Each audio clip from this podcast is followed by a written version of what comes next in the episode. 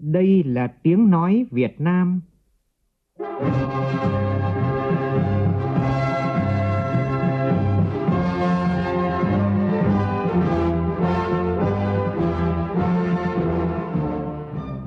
là tiếng nói Việt Nam, phát thanh từ Hà Nội, thủ đô nước Cộng hòa xã hội chủ nghĩa Việt Nam.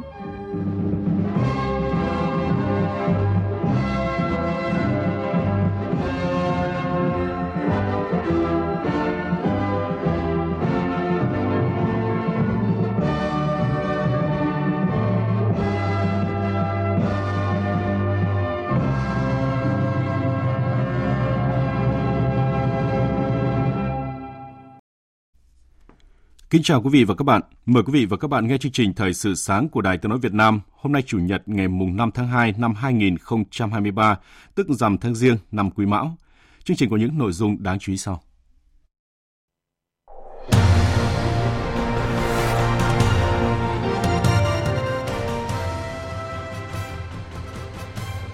Bộ Tài chính đề nghị giao thống nhất quản lý xăng dầu về Bộ Công Thương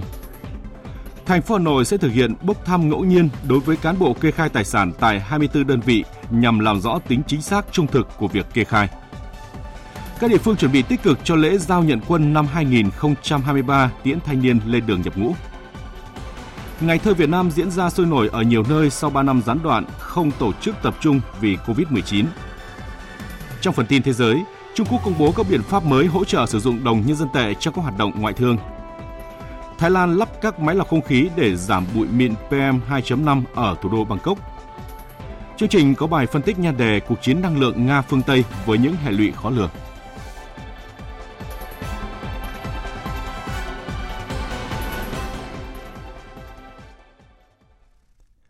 Bây giờ là nội dung chi tiết. Thưa quý vị và các bạn, từ ngày mai mùng 6 đến mùng 10 tháng 2, các thanh niên trong cả nước sẽ được tuyển chọn có sức khỏe tốt, có nhiệt huyết và có trách nhiệm sẽ lên đường thực hiện nghĩa vụ quân sự bảo vệ Tổ quốc. Đến thời điểm này, công tác chuẩn bị cho lễ giao nhận quân tại các địa phương đã hoàn tất. Ghi nhận của phóng viên Nguyên Nhung.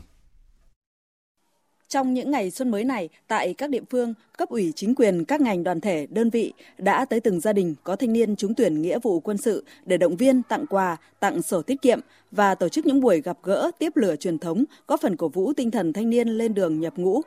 Thượng tá Nguyễn Lê Nam, chỉ huy trưởng Ban Chỉ huy quân sự quận Hà Đông, Hà Nội cho biết. Chúng tôi tổ chức cái lễ báo công dân bác và tiếp lửa truyền thống cho thanh niên hoàn thành nghĩa vụ quân sự năm 2023 và thanh niên chuẩn bị lên đường nhập ngũ và thanh niên thực hiện nhiệm vụ tham gia nghĩa vụ công an nhân dân đảm bảo rất là tốt và có thể nói đến giờ phút này thì tất cả các lượng đã chuẩn bị sẵn sàng là chúng tôi sẽ thực hiện cái lễ giao nhận quân đảm bảo trang trọng và đầy đủ cái ý nghĩa hay là cái sự động viên niềm phấn khởi cho thanh niên lên đường sẵn sàng thực hiện nhiệm vụ bảo vệ tổ quốc năm 2023. Với phương châm tuyển người nào chắc người đó, các địa phương đã triển khai những biện pháp quyết liệt, chú trọng đến chất lượng, Trung tá Đặng Ngọc Chiến, Phó Chỉ huy trưởng Ban Chỉ huy quân sự huyện Cẩm Khê, tỉnh Phú Thọ chia sẻ. Gắn trách nhiệm của từng đồng chí trong hội đồng quân sự huyện xuống đôn đốc các cơ sở, xã phường, thị trấn để tổ chức là uh, tuyên truyền và tổ chức khám ờ, tuyển là quân số là đạt ờ, 100% các đồng chí uh, công dân trong độ tuổi uh, nhập ngũ là tham gia khám tuyển. Đến nay, thanh niên có đủ sức khỏe tiêu chuẩn đã vượt qua các vòng khám tuyển chọn, đã được nhận giấy gọi nhập ngũ, quân tư trang. Tất cả đều trong tâm thế sẵn sàng lên đường thực hiện nghĩa vụ với Tổ quốc. Là người đã tốt nghiệp đại học và đã nhận được ờ, giấy ờ, lệnh gọi đi nhập ngũ thì tôi sẵn sàng hăng hái và sẽ cố gắng thực hiện thật tốt để phát huy truyền thống bộ đội cụ Hồ cũng như là bảo vệ quê hương đất nước. Bản thân tôi luôn xác định và thực hiện được nghĩa vụ quân sự là trách nhiệm của mọi công dân. Được sự động viên, tôi và gia đình đã chấp hành nghiêm luật khám tuyển nghĩa vụ quân sự của các cấp và từ viết đơn tình nguyện trong thời gian nhập ngũ đợt này để thực hiện nghĩa vụ thiêng liêng của tuổi trẻ là xây dựng bảo vệ Tổ quốc. Với sự chuẩn bị chu đáo về mọi mặt của cấp ủy chính quyền địa phương và sự vào cuộc tích cực của Hội đồng quân sự các cấp, tuổi trẻ trong cả nước đã sẵn sàng cho ngày hội tòng quân, tiếp tục phát huy truyền thống yêu nước, vượt qua mọi khó khăn thử thách, quyết tâm hoàn thành xuất sắc mọi nhiệm vụ được giao. Theo báo cáo nhanh của Tổng cục Thủy lợi, Bộ Nông nghiệp và Phát triển nông thôn, đến chiều qua diện tích có nước để gieo cấy lúa vụ đông xuân 2022-2023 khu vực Trung Du và Đồng bằng Bắc Bộ là trên 427.000 ha, đạt gần 86%. Đợt hai lấy nước dự kiến sẽ kéo dài đến 24 giờ ngày 8 tháng 2 tới. Về gieo cấy vụ đông xuân 2022-2023, Cục trồng trọt Bộ Nông nghiệp và Phát triển nông thôn lưu ý các địa phương, thời vụ cấy trà xuân muộn tập trung từ thời điểm này đến ngày 28 tháng 2, gieo xạ tập trung từ ngày 10 tháng 2 đến 20 tháng 2, cây rau màu tập trung sản xuất trong tháng 2 đầu tháng 3. Ông Nguyễn Như Cường, Cục trưởng Cục trồng trọt khuyến cáo. Các địa phương cần phải tập trung mọi nguồn lực, phương tiện lấy nước và trữ nước để đảm bảo kế hoạch gieo cấy cũng như là cái tưới dưỡng khẩn trương làm đất gieo mạ để chúng ta tập trung vào cái khung thời vụ tốt nhất. Lưu ý cấy kết thúc trong tháng 2 ở cái trà xuân muộn. Chúng ta có những cái phương án diện tích mạ trong cái điều kiện mà rét đậm rét hại xảy ra và chúng ta không cấy thì những ngày có nhiệt độ trung bình là khoảng dưới 15 độ. Song song với việc đấy trên một số những diện tích đã cấy thì ta cũng tranh thủ là giữ nước và những cái đợt mà có nắng ấm thì chúng ta cần uh, tiến hành bón phân chăm sóc dẫn tỉa để đảm bảo nó uh, sinh trưởng tốt. Bộ Tài chính vừa có công văn gửi Bộ Công Thương tham gia ý kiến về đề xuất nội dung sửa đổi bổ sung các quy định về kinh doanh xăng dầu, trong đó đề nghị giao đầu mối quản lý xăng dầu về Bộ Công Thương. Trước đó, Bộ Tài chính nhận được công văn của Bộ Công Thương đề nghị góp ý dự thảo nghị định sửa đổi bổ sung một số điều của Nghị định số 95 và Nghị định số 83 của Chính phủ. Bộ Tài chính đề nghị sửa đổi Nghị định số 95 của Chính phủ, trong đó giao về một cơ quan quản lý nhà nước về kinh doanh xăng dầu, đồng thời là cơ quan điều hành giá xăng dầu để tăng tính chủ động, nâng cao hiệu quả hoạt động. Bộ Tài chính chỉ thực hiện chức năng thanh kiểm tra theo đúng quy định.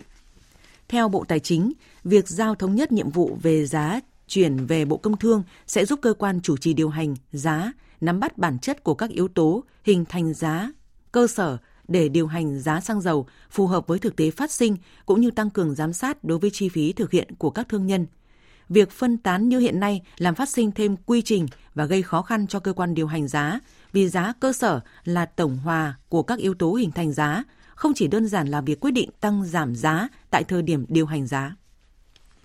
Ủy ban nhân dân thành phố Hà Nội vừa phê duyệt kế hoạch xác minh tài sản thu nhập năm 2023 bằng hình thức bốc thăm đối với cán bộ kê khai tài sản tại 24 đơn vị. Kế hoạch nhằm làm rõ tính chính xác trung thực các nội dung trong bản kê khai tài sản thu nhập của người có nghĩa vụ kê khai, đồng thời xử lý hành vi tham nhũng đối với người có nghĩa vụ kê khai. Thanh tra thành phố lên danh sách xác minh tài sản thu nhập của người có nghĩa vụ kê khai gồm 6 quận huyện Nam Từ Liêm, Hoàn Kiếm, Long Biên, Ứng Hòa, Hoài Đức, Sơn Tây, 6 sở Tài nguyên môi trường, Quy hoạch kiến trúc, Công thương, Nội vụ, Khoa học công nghệ và Tài chính. Trong danh sách thuộc diện xác minh tài sản thu nhập trong năm nay còn có Tổng Công ty Đầu tư và Phát triển Nhà Hà Nội, Tổng Công ty Du lịch Hà Nội, Công ty Công viên Cây Xanh. Các cá nhân được xác minh là người thuộc diện kê khai tài sản thu nhập hàng năm và thuộc thẩm quyền kiểm soát của Thanh tra thành phố Hà Nội. Tỷ lệ người được xác minh tại mỗi đơn vị theo quy định tối thiểu là 10% thời gian triển khai bốc thăm, lựa chọn ngẫu nhiên cá nhân xác minh tài sản thu nhập tại các cơ quan đơn vị được tính trong vòng 10 ngày kể từ ngày tránh thanh tra thành phố ban hành kế hoạch.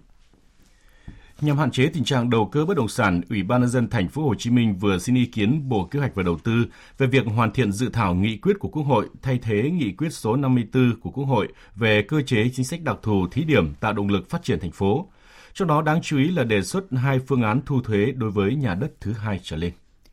Phương án 1, thành phố đề xuất thí điểm thu thuế đối với nhà ở và đất ở mà người có quyền sử dụng đất hoặc sở hữu nhà ở không trực tiếp sử dụng để ở, tức nhà đất thứ hai trở lên.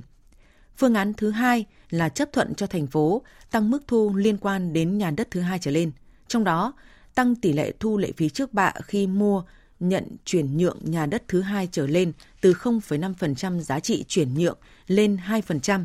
và mức tối đa một hồ sơ chuyển nhượng từ 500 triệu đồng một hồ sơ lên 1 tỷ đồng một hồ sơ. Số thu tăng thêm này sẽ được đưa vào ngân sách thành phố để đầu tư cơ sở hạ tầng kinh tế xã hội. Theo Ủy ban nhân dân thành phố Hồ Chí Minh, nếu không ban hành cơ chế đặc thù thu thuế nhà đất thứ hai trở lên thì thành phố chưa giải quyết được vấn đề thực tiễn về điều tiết tình trạng đầu cơ nhà đất trên địa bàn. Từ hai phương án này, thành phố Hồ Chí Minh kiến nghị lựa chọn phương án 2. Tiếp tục với các tin văn hóa đáng chú ý khác. Thưa quý vị, những đổi mới về tổ chức lễ hội khai ấn đền Trần diễn ra đêm qua và đến dạng sáng nay, tức là đêm 14 dạng sáng ngày 15 tháng Giêng, đã khắc phục triệt để tình trạng ném tiền lên kiệu ấn và không có tình trạng tranh cướp tùy tiện lấy lộc trên các bàn thờ. Với các phương án đổi mới tổ chức, lễ hội khai ấn đền Trần đang dần trở về đúng nghĩa với lễ hội văn hóa truyền thống. Ghi nhận của phóng viên Lại Hoa. Vâng thưa quý vị, đêm qua và dạng sáng nay, hàng vạn người dân và du khách thập phương đã có mặt tại đền Trần dự lễ khai ấn. Nghi lễ dâng hương tới các vị vua Trần diễn ra tại đền Thiên Trường từ lúc 22 giờ 15 phút do Ủy ban nhân dân thành phố Nam Định chủ trì. Diễn văn tại buổi lễ, Chủ tịch Ủy ban nhân dân thành phố Nam Định Phạm Duy Hưng khẳng định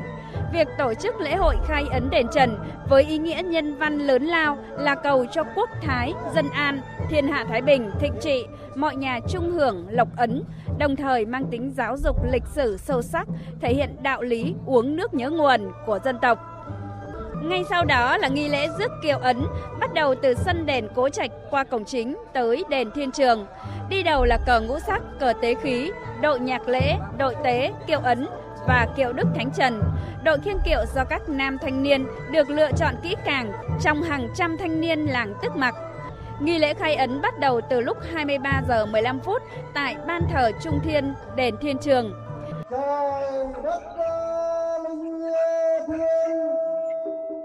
Trong không khí trang nghiêm, các bậc cao niên dòng họ Trần, làng Tức Mặc, phường Lộc Vượng và đại diện một số ban ngành đoàn thể chứng kiến nghi lễ đóng dấu khai ấn vào 14 cánh ấn bằng giấy màu vàng. Những lá ấn sau đó được dâng lên các đình chùa thuộc phường Lộc Vượng, đền Thiên Trường, đền Cố Trạch, đền Trùng Hoa, đình Tức Mặc, vân vân. Năm nay, tình trạng ném tiền lên kiệu ấn đã được khắc phục triệt để. Ban tổ chức tiếp tục sử dụng các camera an ninh tại khu vực diễn ra lễ khai ấn để giám sát, phát hiện, nhắc nhở, xử lý những hành vi phản cảm, vi phạm quy định của lễ hội. Bàn thờ cũng được thu dọn ngay sau khi kết thúc lễ khai ấn nên không còn tình trạng tự tiện lấy lộc trên bàn thờ. Công tác tổ chức của ban quản lý lễ hội đền Trần hết sức là chu đáo, khoa học và tạo cho du khách đến đây một cảm giác hết sức là an toàn về cái tình hình an ninh trật tự, không còn cái cảnh chen lấn xô đẩy mà chúng tôi đi vào với một cái tâm thế hết sức là thoải mái, cảm thấy rất là an tâm. Công tác à, an ninh của Nam Định, đền Trần, tôi thấy rằng cái lực lượng an ninh giữa quân đội và công an rất đảm bảo Việc tổ chức khai ấn và phát ấn lần này cho thấy, ngoài việc tuyên truyền thì vai trò của chính quyền địa phương trong việc dẫn dắt đời sống tâm linh có ảnh hưởng rất lớn, giúp người dân loại bỏ những thói quen xấu trong lễ hội. Ông Nguyễn Đức Bình, trưởng ban quản lý di tích đền Trần đánh giá. Việc đổi mới trong công tác tổ chức lễ hội, chúng tôi đi vào cái hướng là đổi cách tổ chức để cho lễ hội thực sự là đúng nghĩa và rõ nét nhất à, tính truyền thống trong cái lễ hội khai ấn, à, làm cho lễ hội khai ấn nó thực sự có ý nghĩa à, trong cái đời sống hiện nay mà phát huy truyền thống cũng như là giáo dục con cháu uống nước nhớ nguồn trong công cuộc dựng nước và giữ nước trong giai đoạn mới hiện nay. Từ 5 giờ sáng nay 15 tháng Giêng, ban tổ chức đã phát ấn cho nhân dân và du khách thập phương. Nhiều người đã thức cả đêm trong sân đền Trần để chờ đến giờ xin ấn.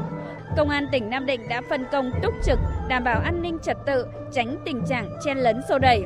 Việc phát ấn cho người dân và du khách tại đền Trần sẽ tiếp tục diễn ra tại các nhà giải vũ từ hôm nay cho đến hết tháng Giêng. Cũng đêm qua tại đền Trần Thương, xã Trần Hưng Đạo, huyện Lý Nhân, tỉnh Hà Nam đã diễn ra các nghi thức của lễ phát lương Đức Thánh Trần. Buổi lễ nhằm giáo dục truyền thống yêu nước, tưởng nhớ công lao to lớn của các bậc tiền nhân. Sau khi thực hiện các nghi thức, lễ phát lương Đức Thánh Trần tại đền Trần Thương được bắt đầu từ 23 giờ đêm qua đến 17 giờ chiều nay. Các túi lương được phát tại 19 điểm khu vực đền cho nhân dân, du khách thập phương – Năm nay, lễ phát lương Đức Thánh Trần được tổ chức với nhiều nghi thức ở cả phần lễ và phần hội gồm lễ rước lương thảo từ kho lương vào trong đền làm lễ, lễ châm đuốc và dâng hương, lễ rước lương thảo vào làm mật lễ tại hậu cung. Lễ hội truyền thống mùa xuân Côn Sơn Kiếp Bạc năm 2023 đang được tỉnh Hải Dương tổ chức với quy mô và đón khách du lịch như các năm trước khi có dịch COVID-19. Điểm mới của lễ hội năm nay là tuần văn hóa du lịch và xúc tiến thương mại Hội Xuân Côn Sơn Kiếp Bạc 2023. Tuần văn hóa sẽ tập trung giới thiệu đến du khách các sản phẩm du lịch, sản phẩm nông sản đặc trưng của các địa phương trong tỉnh. Tại đây, du khách được thưởng thức và trực tiếp tham gia trải nghiệm loại hình nghệ thuật truyền thống như hát trèo, hát văn, ca trù. Ông Lê Duy Mạnh, Phó trưởng ban quản lý di tích Côn Sơn Kiếp Bạc cho biết. Chúng tôi đã phối hợp các địa phương tổ chức các lực lượng tham gia các nghi lễ như là lễ rước nước, lễ tế trời đất trang lịch sử, lễ khai hội mùa xuân Côn Sơn Kiếp Bạc và các nghi kiệu, nghi kiệu tổ nước được chúng tôi kiểm tra, kiểm tra và tất cả đã sẵn sàng cho các nghi lễ. Sau 3 năm bị gián đoạn bởi dịch COVID-19 không thể tổ chức tập trung vào dịp Tết Nguyên Tiêu rằm tháng Giêng năm Quý Mão 2023, trong hai ngày hôm qua và hôm nay, Ngày thơ Việt Nam trở lại với nhiều sự kiện và cách làm mới mẻ hơn trước. Ngày thơ Việt Nam 2023 có chủ đề Nhịp điệu mới với ước vọng khi đất nước chúng ta đã vượt qua đại dịch thế kỷ, cuộc sống bình thường mới trở lại, phục hồi mọi mặt đời sống kinh tế, văn hóa xã hội, chúng ta cùng hướng tới một tương lai tràn đầy hy vọng về những điều tốt đẹp. Ngày thơ Việt Nam 2023 do Hội Nhà văn Việt Nam và Trung tâm Bảo tồn Di sản Hoàng Thành Thăng Long đồng tổ chức. Sự kiện chính của ngày thơ thay vì diễn ra vào buổi sáng sẽ tổ chức vào đêm rằm để tăng hiệu quả âm thanh, ánh sáng và tính sân khấu.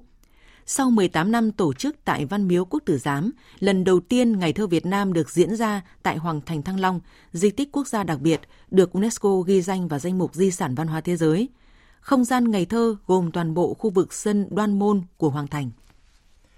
Tối qua tại Trung tâm Văn hóa Thành phố Hồ Chí Minh tổ chức chương trình nghệ thuật Đêm thơ Việt Nam năm 2023 với chủ đề Giao vần yêu thương sức sống ngày mới tại công viên Văn Lang, quận Long.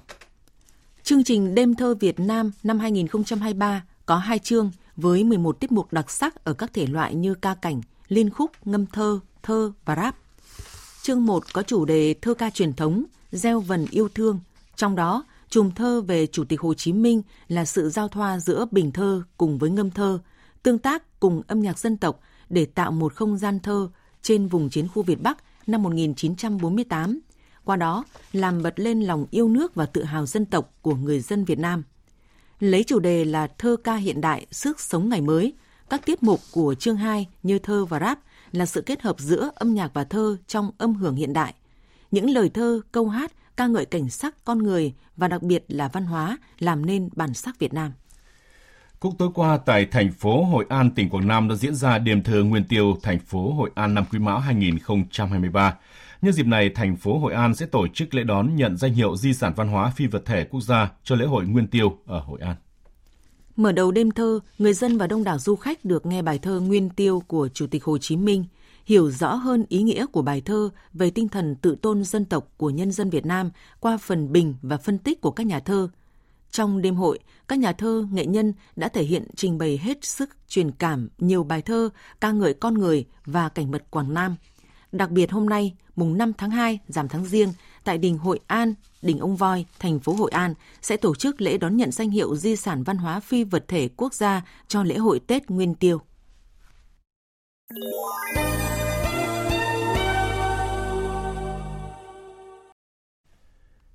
Chương trình Thời sự sáng tiếp tục với phần tin thế giới. Nhóm các nước công nghiệp phát triển hàng đầu thế giới G7 và các nước thành viên Liên minh châu EU và Australia bắt đầu áp mức giá trần đối với các sản phẩm dầu của Nga kể từ hôm nay. Động thái nhằm gia tăng hơn nữa sức ép với Nga trong bối cảnh cuộc xung đột tại Ukraine chuẩn bị bước sang năm thứ hai mà vẫn chưa có dấu hiệu lắng dịu. Biên tập viên Thu Hoài tổng hợp thông tin. Theo thỏa thuận đạt được, G7 và EU nhất trí sẽ áp mức giá trần 100 đô la một thùng đối với các sản phẩm cao cấp như dầu diesel và 45 đô la một thùng đối với các sản phẩm giá rẻ hơn như dầu nhiên liệu. Đây cũng là các mức giá đã được Ủy ban châu Âu đề xuất trước đó. Chủ tịch Ủy ban châu Âu Ursula von der Leyen khẳng định Nga đang phải trả giá đắt khi các biện pháp trừng phạt của chúng tôi đang làm xói mòn nền kinh tế của nước này. Giá trần đối với dầu thô đã khiến Nga phải trả khoảng 160 triệu euro mỗi ngày và chúng tôi sẽ tiếp tục gia tăng áp lực. Trước đó, hồi tháng 12 vừa qua, EU và G7 cũng đã áp mức giá trần 60 đô la một thùng đối với dầu thô xuất khẩu của Nga vận chuyển bằng đường biển. Thông qua biện pháp, các nước phương Tây muốn siết chặt nguồn thu tài chính của Nga. Nga cho biết sẽ không bán dầu cho bất kỳ quốc gia nào tuân theo mức giá trần mà Liên minh châu Âu, nhóm G7 và Australia áp đặt đối với dầu của nước này. Trong phản ứng mới nhất trước bước đi của phương Tây, người phát ngôn Điện Kremlin Dmitry Peskov nhấn mạnh. Thái độ của chúng tôi đối với bước đi là tiêu cực và Nga đã nhiều lần thể hiện quan điểm này. Đương nhiên, hành động của phương Tây sẽ dẫn đến sự mất cân bằng hơn nữa trong thị trường năng lượng toàn cầu. Chúng tôi, một cách tự nhiên, đang thực hiện các bước để bảo vệ lợi ích của mình khỏi bất kỳ rủi ro nào có thể phát sinh. Các nhà phân tích cho rằng nếu giá trần hoạt động đúng như kế hoạch, giá nhiên liệu sẽ không tăng vọt. Châu Âu có thể nhận được nguồn cung cấp dầu diesel thay thế từ Mỹ, Ấn Độ và Trung Đông, trong khi Nga có thể tìm kiếm khách hàng mới bên ngoài châu Âu. Cuộc khủng hoảng đồng nghĩa với việc các kế hoạch loại bỏ dần than đá ở nhiều quốc gia bị chậm lại. Căng thẳng giữa Nga với các nước phương Tây tiếp tục gia tăng khi Thủ tướng Bồ Đào Nha Antonio Costa cho biết dự kiến vào cuối tháng 3 tới nước này sẽ gửi xe tăng Cleopatra 2 do Đức sản xuất tới Ukraine. Trước đó, Pháp và Italia thông báo trong quý một năm nay cũng sẽ chuyển giao cho Ukraine hệ thống phòng thủ tên lửa đất đối không tầm trung Mamba. Còn Đức thì tuyên bố sẽ cung cấp thêm cho Ukraine 88 xe tăng Leopard 1. Trong một diễn biến đáng chú ý, Ukraine và Nga vừa tiến hành trao đổi gần 200 tù nhân. Theo tránh văn phòng Tổng thống Ukraine Andriy Yermak, 116 người Ukraine đã được trao trả. Trong khi các hãng thông tấn Nga trích dẫn nguồn tin Bộ Quốc phòng Nga cho biết 63 tù nhân Nga đã được trả tự do. Theo Bộ Quốc phòng Nga, việc trao đổi tù nhân được thực hiện thông qua các nhà trung gian của các tiểu vương quốc Ả Rập Thống Nhất. Các ngân hàng thương mại lớn ở Trung Quốc vừa công bố những biện pháp mới để hỗ trợ sử dụng đồng nhân dân tệ trong hoạt động ngoại thương nhằm thúc đẩy chủ trương quốc tế hóa đồng nội tệ của chính phủ Trung Quốc. Các ngân hàng đã cam kết hỗ trợ doanh nghiệp nâng cao hiệu quả thu chi vốn và tháo gỡ khó khăn về tài chính cho các doanh nghiệp nhỏ trong các hoạt động ngoại thương. Bên cạnh đó, các ngân hàng thương mại cũng cam kết xây dựng một mạng lưới dịch vụ thanh toán thuận tiện và hiệu quả hơn bằng nhân dân tệ, thiết lập một kênh đặc biệt để phê duyệt tín dụng, đồng thời giảm chi phí chuyển đổi tiền tệ và kinh doanh, phòng ngừa rủi ro cho các doanh nghiệp. Ông Liêu Lam, Chủ tịch Ngân hàng Công thương Trung Quốc cho biết. Chúng tôi đã thiết lập một chương trình tài trợ đặc biệt trị giá 450 tỷ nhân dân tệ, tương đương khoảng 66 tỷ đô la, để hỗ trợ hoạt động kinh doanh xuyên biên giới bằng nhân dân tệ. Chương trình này chủ yếu phục vụ các lĩnh vực như sản xuất tiên tiến, các lĩnh vực mới nổi có tầm quan trọng chiến lược, các lĩnh vực chuyên biệt và phức tạp, tạo ra sản phẩm mới và các sản phẩm độc đáo, nông nghiệp hiện đại, cơ sở hạ tầng xanh, ngoại thương và đầu tư nước ngoài. Chúng tôi sẽ điều chỉnh các mức lãi suất ưu đãi để đáp ứng nhu cầu đầu tư và tài chính xuyên biên giới của các bên tham gia thị trường.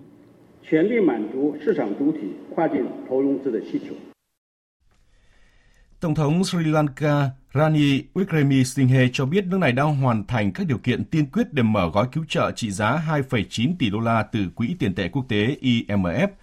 Sri Lanka rơi vào cuộc khủng hoảng tài chính tồi tệ kể từ khi giành độc lập khỏi Anh năm 1948 do thiếu hụt dự trữ ngoại tệ. Nước này chứng kiến tỷ lệ lạm phát cao, đồng nội tệ giảm giá và nền kinh tế suy thoái.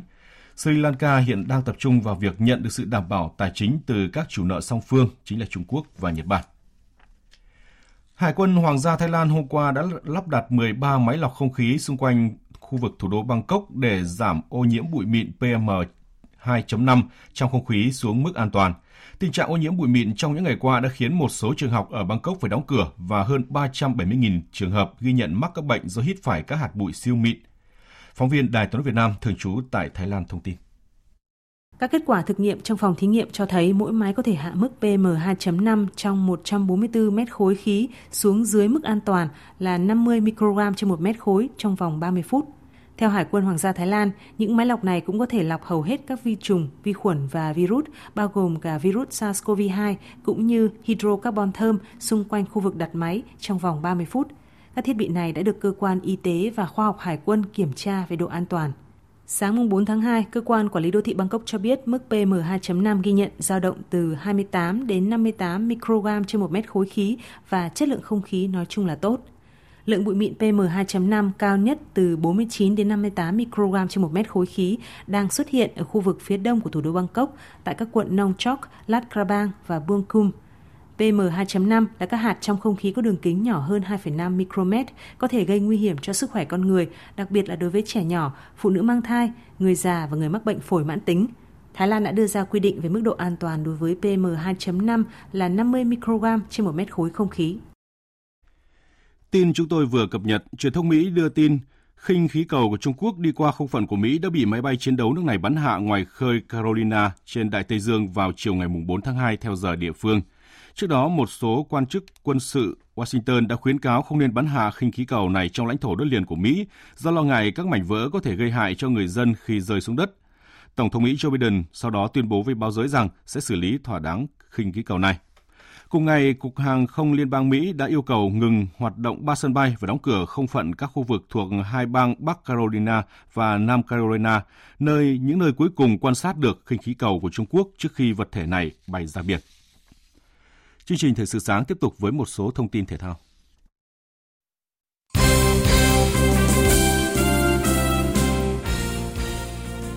Dạng sáng nay theo giờ Việt Nam, Newcastle đã bị West Ham cầm hòa một đều ở vòng 22 giải bóng đá ngoài hạng Anh, nâng mạch bất bại lên 15 trận liên tiếp.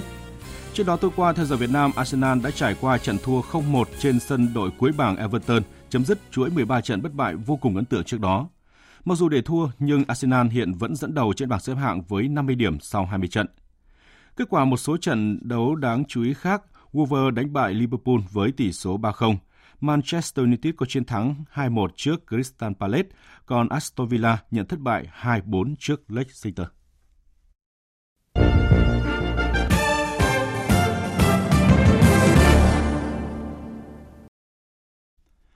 Thưa quý vị và các bạn, hôm nay mùng 5 tháng 2, Liên minh châu EU chính thức cấm nhập khẩu các sản phẩm tinh chế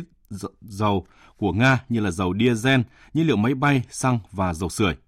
Cũng kể từ ngày hôm nay, nhóm các nước công nghiệp phát triển hàng đầu G7, Liên minh châu và Australia áp giá trần đối với các sản phẩm dầu của Nga. Những động thái cứng rắn này đang đẩy cuộc chiến năng lượng Nga phương Tây ngày càng gay gắt với những hệ lụy khó lường. Biên tập viên Quỳnh Hoa có bài phân tích qua giọng đọc của phát thanh viên Hoàng Sa. Theo thông báo của Thụy Điển, nước chủ tịch luân phiên của Liên minh châu Âu EU hiện nay, kể từ hôm nay, mức giá trần dầu của Nga được các đại sứ của 27 quốc gia EU thống nhất là 100 đô la Mỹ một thùng đối với các sản phẩm dầu cao cấp như dầu diesel và mức 45 đô la một thùng đối với các sản phẩm giá rẻ như dầu nhiên liệu. Trước đó, cách thời điểm này đúng 2 tháng, Liên minh châu Âu EU cùng các đồng minh trong nhóm các nước công nghiệp phát triển hàng đầu G7 và Australia cũng đã áp giá trần 60 đô la Mỹ một thùng đối với dầu thô xuất khẩu của Nga vận chuyển bằng đường biển và cấm mua dầu thô của Nga.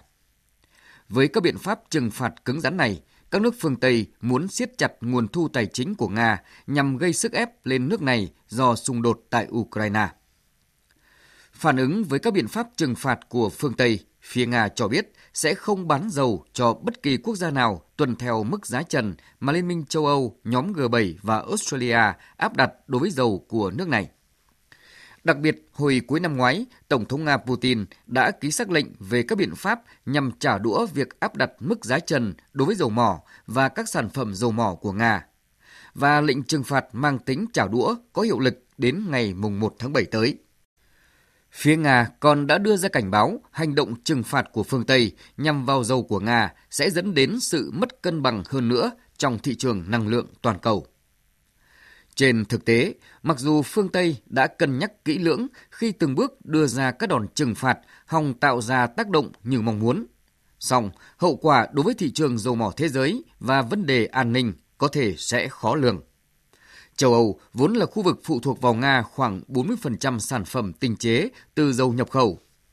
Ở thời điểm hiện tại, nguồn cung dầu diesel toàn cầu đang cạn kiệt do nhu cầu tăng trở lại và công suất lọc dầu hạn chế ở một số nơi. Trong khi đó, với lệnh cấm nhập khẩu dầu của Nga, phía EU sẽ phải chuyển hướng phụ thuộc nhiều vào các nhà máy lọc dầu quy mô lớn mới ở các nơi khác như Ấn Độ hay Trung Đông.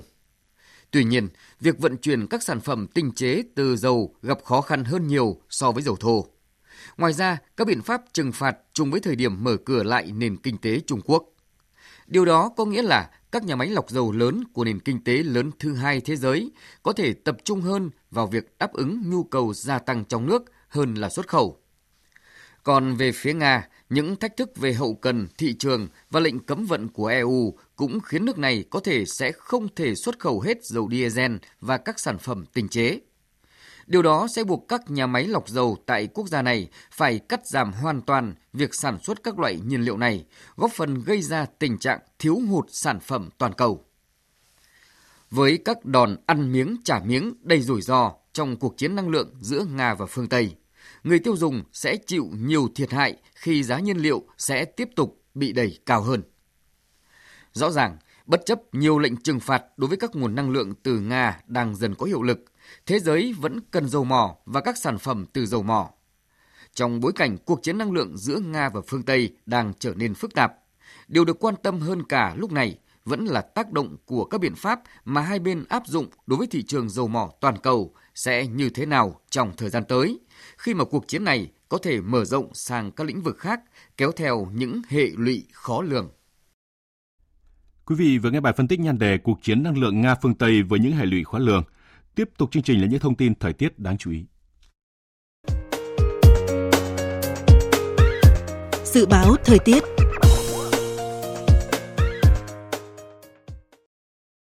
Phía Tây Bắc Bộ có mưa, mưa rào và rải rác có rông, cục bộ có mưa vừa mưa to, gió nhẹ, trời lạnh, có nơi trời rét, nhiệt độ từ 14 đến 24 độ. Phía Đông Bắc Bộ có mưa, mưa rào và có nơi có rông, riêng vùng núi cục bộ có mưa vừa mưa to, gió Đông Nam cấp 2, cấp 3, trời lạnh, có nơi trời rét, nhiệt độ từ 17 đến 23 độ. Khu vực từ Thanh Hóa đến Thừa Thiên Huế, phía Bắc có mưa, mưa nhỏ rải rác, phía Nam có mưa vài nơi, trưa chiều trời nắng gió nhẹ, phía Bắc trời lạnh, nhiệt độ từ 19 đến 30 độ. Khu vực từ Đà Nẵng đến Bình Thuận, ngày nắng đêm không mưa, gió đông bắc đến đông cấp 2 cấp 3, nhiệt độ từ 22 đến 31 độ. Tây Nguyên ngày nắng đêm không mưa, gió đông bắc đến đông cấp 2 cấp 3, nhiệt độ từ 17 đến 31 độ. Nam Bộ ngày nắng đêm không mưa, gió đông bắc đến đông cấp 2 cấp 3, nhiệt độ từ 23 đến 35 độ. Khu vực Hà Nội có mưa, gió đông đến đông nam cấp 2 cấp 3 trời lạnh, nhiệt độ từ 18 đến 23 độ. Dự báo thời tiết biển, Bắc Vịnh Bắc Bộ, ngày có mưa rải rác, đêm có mưa vài nơi, gió đông đến đông nam cấp 3, cấp 4. Nam Vịnh Bắc Bộ và vùng biển từ Quảng Trị đến Quảng Ngãi có mưa vài nơi, gió đông nam cấp 3, cấp 4. Vùng biển từ Bình Thuận đến Cà Mau có mưa vài nơi, gió đông bắc cấp 4, cấp 5. Vùng biển từ Bình Định đến Ninh Thuận và vùng biển từ Cà Mau đến Kiên Giang có mưa vài nơi, gió đông bắc đến đông cấp 3, cấp 4. Khu vực Nam và giữa Biển Đông, khu vực quần đảo Trường Sa thuộc tỉnh Khánh Hòa có mưa vài nơi, tầm nhìn xa trên 10 km, gió Đông Bắc cấp 4, cấp 5. Khu vực quần đảo Hoàng Sa thuộc thành phố Đà Nẵng có mưa vài nơi, tầm nhìn xa trên 10 km, gió Đông Bắc đến Đông cấp 3, cấp 4. Từ đây chúng tôi cũng xin kết thúc chương trình Thời sự sáng nay. Chương trình do biên tập viên Đức Hưng biên soạn và thực hiện với sự tham gia của biên tập viên Phương Anh, phát viên Hồng Huệ và kỹ thuật viên Thu Huệ. Chịu trách nhiệm nội dung Nguyễn Vũ Duy.